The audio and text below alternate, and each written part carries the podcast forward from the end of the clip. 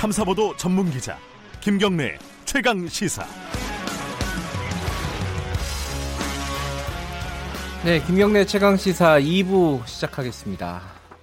2부에서는 경제 얘기를 좀 해보겠습니다. 요새 경제 많이 어렵다고 얘기 많이 하지 않습니까? 어제는 우리 정부에서 어, 경제 성장률 전망치를 올해 2.5%에서 어, 0.2%포인트를 낮췄어요. 6개월 전과 비교하면은 그만큼 뭐 어렵다고 인식을 하고 있는 거겠죠.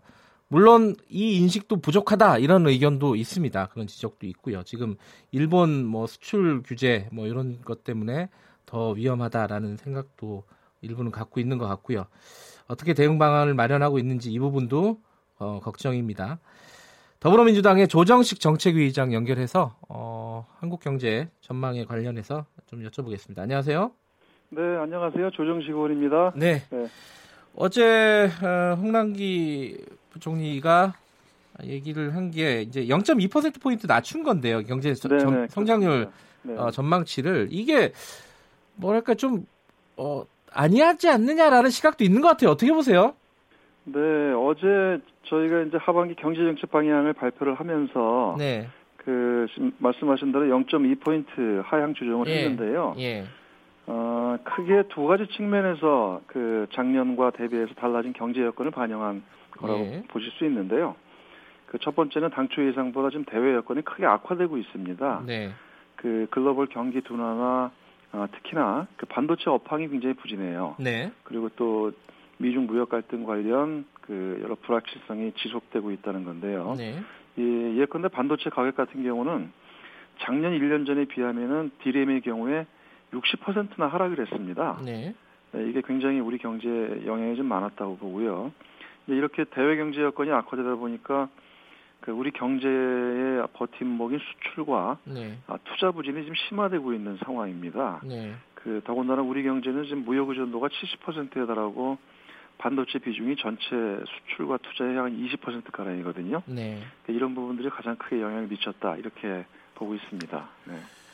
일단은 뭐 설비 투자 같은 경우는 아예 마이너스로 잡아버렸고요, 그죠? 수출도 네네. 그렇고 이, 이 수출 부진하니까 또 예. 그에 상응해서 같이 설비 투자가 부진한 상황이죠. 예. 그런 점에서 그 저희 더불어민주당과 정부에서는 어, 현 경제 상황을 매우 엄중하게 인식하고 있습니다. 예. 그래서 그런 점에서 이 앞으로 여러 가지 이제 이거에 대한 대응과 전망들이 있을 수가 있는데 그 일단 중요하게는 지금 미중 무역 협상 예. 이게 이제 이후에 어떻게 갈 건가 현재 봉합 국면이거든요. 네. 네. 네. 이후에 또 이제 어떻게 향후의 협상과 경과가 갈 것인가가 중요할 것이고 또 하나는 이제 역시 우리 수출에 제일 크게 영향을 미치는 이 글로벌 반도체 현황이에요. 예. 이게 이제 언제부터 회복될 것인가. 근데 원래는 3, 4분기부터 회복 추세로 갈 거라고 봤는데 이게 좀 늦어지고 있습니다. 음흠. 이제 그런 점이 사실 불리한 여건이 있고요. 또 이제 그렇다 보니까 지금 세계 경제 전반이 네. 예, 사실 하향 국면이거든요. 네. 지금 IMF 같은 경우는 0.4 포인트 하향 전망을 했어요. 네. 그러니까 이제 각국이 다 이런 점에서 우리도 마찬가지지만 이 정책적인 대응의 노력과 강도 등이 좀 관건이라고 봅니다. 네. 이제 그런 점에서 앞으로 우리 경제가 일단 한 세 가지가 중요하다고 보는데요. 네. 어, 첫 번째는 대외 불확실성의 요인을 완화시키는 것이 하나고 어, 두 번째는 지금 국회에 제출되어 있는 추경안이 있거든요. 네. 이게 한 6.7조 원 가량 되는데 아, 추경의 효과가 이게 제대로 이제 현장에 발휘하면 약 한 0.1포인트 정도 개선 효과가 있을 걸로 기대를 하고 있어요. 네.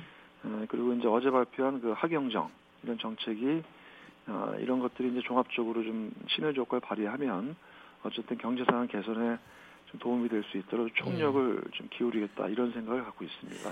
뭐 여러 가지 이제 뭐 대외적인 여건도 그렇고 국회 상황도 그렇고 현실적으로 네. 어려운 건 사실인데 네네. 네. 이게 그런데 이제 어 2.5% 포인트 2.5% 경제 성장률이라는 게 다른 이제 해외 기관들에 비하면 아직도 좀 높게 잡은 거예요, 사실은.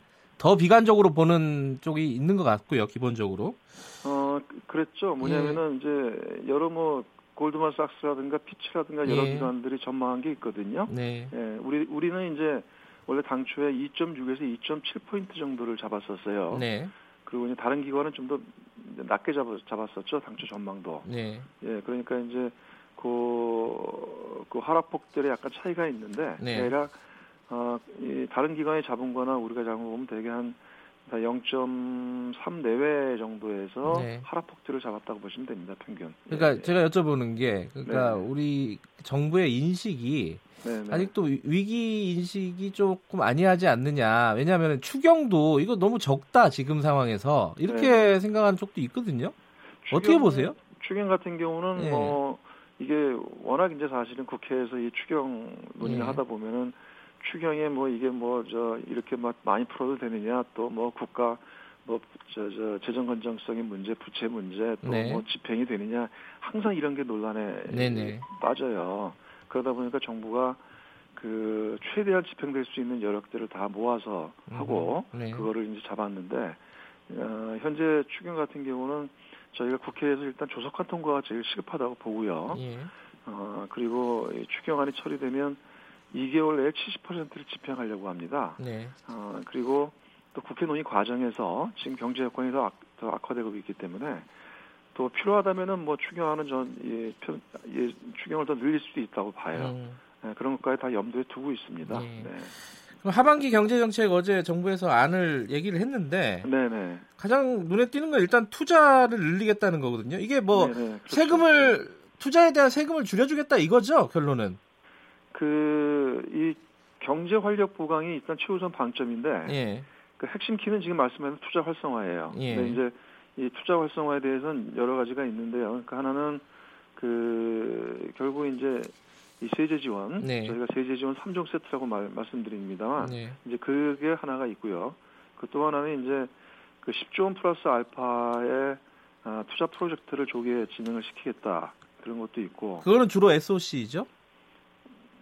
그렇죠. 주로 예. 이제 그 SOC뿐만 아니라 그다음에 예. 또 기업이 그 예컨대 이제 뭐 화성에 뭐한 예. 4조 원 이상의 규모의 투자를 예. 기업이 진행하는 거라든가 네. 이제 그런 그 여러 가지가 있고요.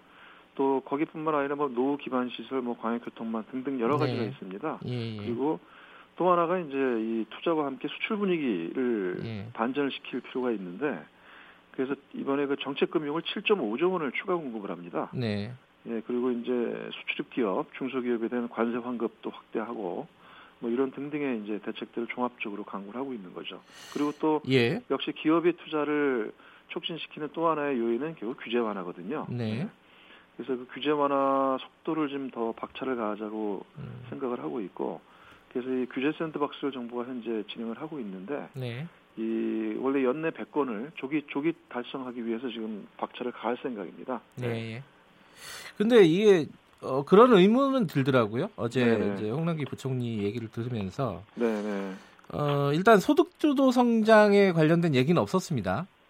어, 그런 뭐 용어나 표현들은 예, 없었죠. 네, 표현은 네. 없었고 또 네. SOC를 사실 좀 어, 가급적이면은 그, 네. 그 단순한 SOC는 그 지향한다는 게 이번 정부의 어떤 어떤 정책 방향이 아니었나라는 생각이 있었는데 네네. SOC를 이제 늘린다는 얘기죠 지금. 그러니까 정책 아. 방향 자체가 완전히 바뀌는 건가 이런 의문이 들더라고요. 어떻게 아, 보세요? 건, 그렇게 그런 그런 건 아니고요. 예. 예, 예. 원래 소득주도 성장이라는 것은 네. 이게 단순하게 뭐 최저임금, 임금뿐만 아니라 네. 그 사회 안전망을 포괄적으로 얘기하고 있거든요. 네. 그 경제 어려운 여건 상황 속에서 그런 이제 사회 안전망을 강화하는 거는 그런 포용성 측면에서 어제도 다 대책이 들어 있고요. 네. 예, 예. 그러니까 이런 부분들은 사실은 그 지속적으로 베이스에 깔고 있는 거죠. 음. 예, 예. 그리고 SOC 같은 경우는 네. 그 이게 지금까지 항상 논란이 되었던 것은 SOC에 대한 과잉 중복 투자의 문제였었어요. 네. 이제 그런 부분들을 이제 지향하겠다는 것들이고 네.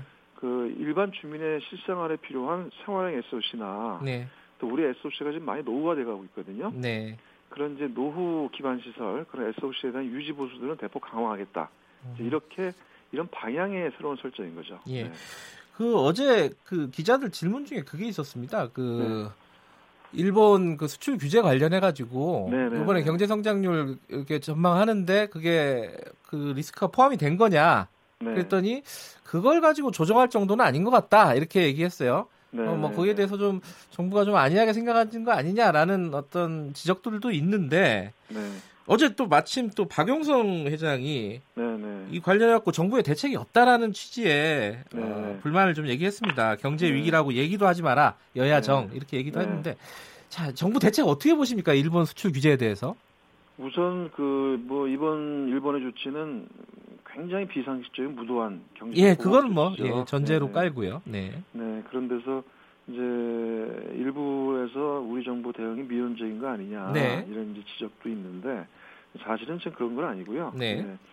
지금 그 범정부 총체적으로 상황을 매일 점검하고 대비를 하고 있어요. 네. 그리고 어, 다만 지금 현재로는 어쨌든 이제 산업부가 중심이 돼서 대외적으로는 그 하고 있습니다만 지금 여러 시나리오에 따른 대응 방안을 지금 준비를 하고 있습니다. 네. 근데 이제 이에 대해서는 이런 이, 이 문제가 복합성이 있기 때문에 네. 또 일본의 전략이 말려들지 않도록 음. 그 여러 가지 전략적 고려가 필요한 상황이 있어요. 네, 네 그래서 네. 정부가 대외적 발언에 좀 신중을 기하고 있습니다만 어, 이거는 굉장히 정부가 지금 총체적으로 이 대응 방안들을 계속 검토를 하고 있습니다. 네. 네. 그리고 네. 또 이제 이것뿐만 아니라 앞으로 사실은 이번이 구조적으로 보면 우리가 반도체 세계 시장의 사실은 1위인데 네. 또 이런 소재나 부품 장비 측면에서는 취약해요 대단히. 네. 그래서 이미 사실은 이제 이미 그 전부터 우리 정부 차원에서 이 반도체를 포함한 이런 소재 부품 장비 개발에 매년 1조 원 투자를 준비해 왔었어요. 네. 네. 그래서 현재 예타 추진 중인데 네. 아무튼 이번 달에 종합적인 경쟁력 강화 방안을 발표할 생각입니다. 네. 네. 이, 그러니까 반도체 쪽에 1조 원 투자를 하겠다는 거는 원래 있었던 계획인가요? 그러면은? 어, 이건 이제 아, 반도체만 아니고 반도체를 포함해서 예. 예, 예 1조 원이고 이거는 그 올 초부터 계획을 준비를 해왔던 음, 거예요. 그러니까 요번에 이제 한국 수출 규제 대응 차원이 아니라는 거죠. 원래부터 그렇죠. 예정돼 예, 있었던. 예, 원래 원래 이거는 원래 이제 예. 저희가 그 그올 초부터 준비를 해와서 지금 네. 현재 예타가 예타를 하고 있어요. 예. 예. 예. 네. 그리고 이제 그 그런 점에서 지금 이제 이 반, 이번에 일본 사태가 벌어지다 예. 보니까 이 부분이 좀 더 이제 부각된 거고 예. 이걸 서둘러서 저희가 더 준비를 하겠다는 거죠. 아 이게 시, 네. 시점을 네. 좀 서두르겠다. 아, 네, 그래서 이제 이번 이번 달 안에 네. 이런 경쟁력 강화 방안을 발표할 생각입니다. 예, 네. 그렇군요. 근데 이 부분이요, 이게 사실 네네. 이제 네. 경제적인 얘기긴 하지만은 경제 얘기긴 하지만은 이제 외교하고 다 연관이 돼 있지 않습니까? 네, 네, 네. 뭐 우리 같으면 이제 강경화 장관이 어, 그 전에 보복 조치가 있으면은 가만히 있지 않겠다 이런 발언을 해가지고 네네. 좀 지금 근데 사실은 마땅히 할 게 없는 상황이 아니냐 그 네. 발언이 무색해질 정도로 뭐 그런 비판들도 있습니다. 어떻게 보시는지 좀 궁금하네요. 어, 이거, 이거 굉장히 아무튼 경제적으로나 외교적으로나 네. 종합적인 그 대응책이 필요하다고 봐요. 예, 예. 네, 예를 들어서 일단 국내적으로는 우리 기업 피해를 최소화하는 게 필요할 거고, 네. 그 다음에 일본에서 또 뭐 추가 보복 조치 가능성 이런 네. 것도 면밀히 모니터링을 하고 있거든요. 예, 예. 그래서 또 이런 일본의 부당한 조치에 대한 국제사회 공조도 강화해야 되고 음. 또 그리고 현재 현재까지는 저희가 이제 WTO 제소에 대한 이제 언급을 했습니다만 네. 이 WTO 제소 외에 그다음에 추가 대응 조치에 대한 여부 네. 네, 이런 부분들에 대한 종합적인 검토를 사실 지금 하고 있습니다. 예, 예. 예. 그래서 그 이에 대한 이제 여러 가지 전략적인 판단과 고려들을 감안해서 아무튼 대응을 음. 하겠다는 생각이고요. 예. 네, 그리고 또 이번 사실 일본의 조치가 어, 결국 이제 강제 우리 대법원의 판결에서 비롯한 것이라고 예. 저희들은 판단 판단을 하고 있는데 네. 또 정치적으로 보면 그 이번에 7월 21일 날 아베 정권의 그 참여연 선거가 있습니다. 예, 선거 예. 예, 예, 예. 이런 그 정치적인 그 백그라운드도 작용했다고 보거든요. 일본의 조치는. 네. 예, 예. 아무튼 그런 등등을 다 종합적으로 보면서 네. 어, 저희 나름대로 지금 여러 가지 시나리오를 어, 준비를 하고 있습니다. 네. 그건 좀 기다려 봐야 된다 이런 말씀이신 것 같고요. 네네, 네, 예. 네.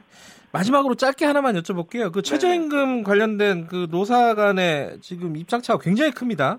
네네네. 그렇죠. 이거 네. 어떻게 지금 조정이 돼야 된다고 보십니까? 우선 그 최저임금 인상은 기본적으로 좋은 취지라고 봐요. 네. 다만 어, 이게 이제 시장의 상황에 비해서 인상 소, 속도가 이, 다소 빠르면서 이게 충격이 왔다고 보는데요. 네. 어, 기본적으로 최저임금은 이제 최저임금위원회 최임위에서 결정할 사항이에요. 그래서 예. 그 정부나 정치권이 이거를 뭐라고 딱 가이드라인을 주기 주, 딱 단정적으로 주기는 어려운 사항인데 네. 다만 어, 어쨌든 최저임금의 취지가 노동자의 생활 안정인데 네. 이런 요소와 함께 지금 현재의 경제 고용 상황들 네. 네, 그리고 경제 주체 부담 능력 또 시장의 수용성 등이 함께 종합 고려될 필요가 있겠다. 네, 음. 네, 좀 이렇게 좀 말씀을 좀 드리고 싶습니다. 원칙론적인 말씀만 해주시고. 네. 알겠습니다. 오늘은 여기까지만 할게요. 예. 네네. 네, 예, 고맙습니다. 고맙습니다. 예. 네, 네. 더불어민주당 조정식 정책위 의장이었습니다.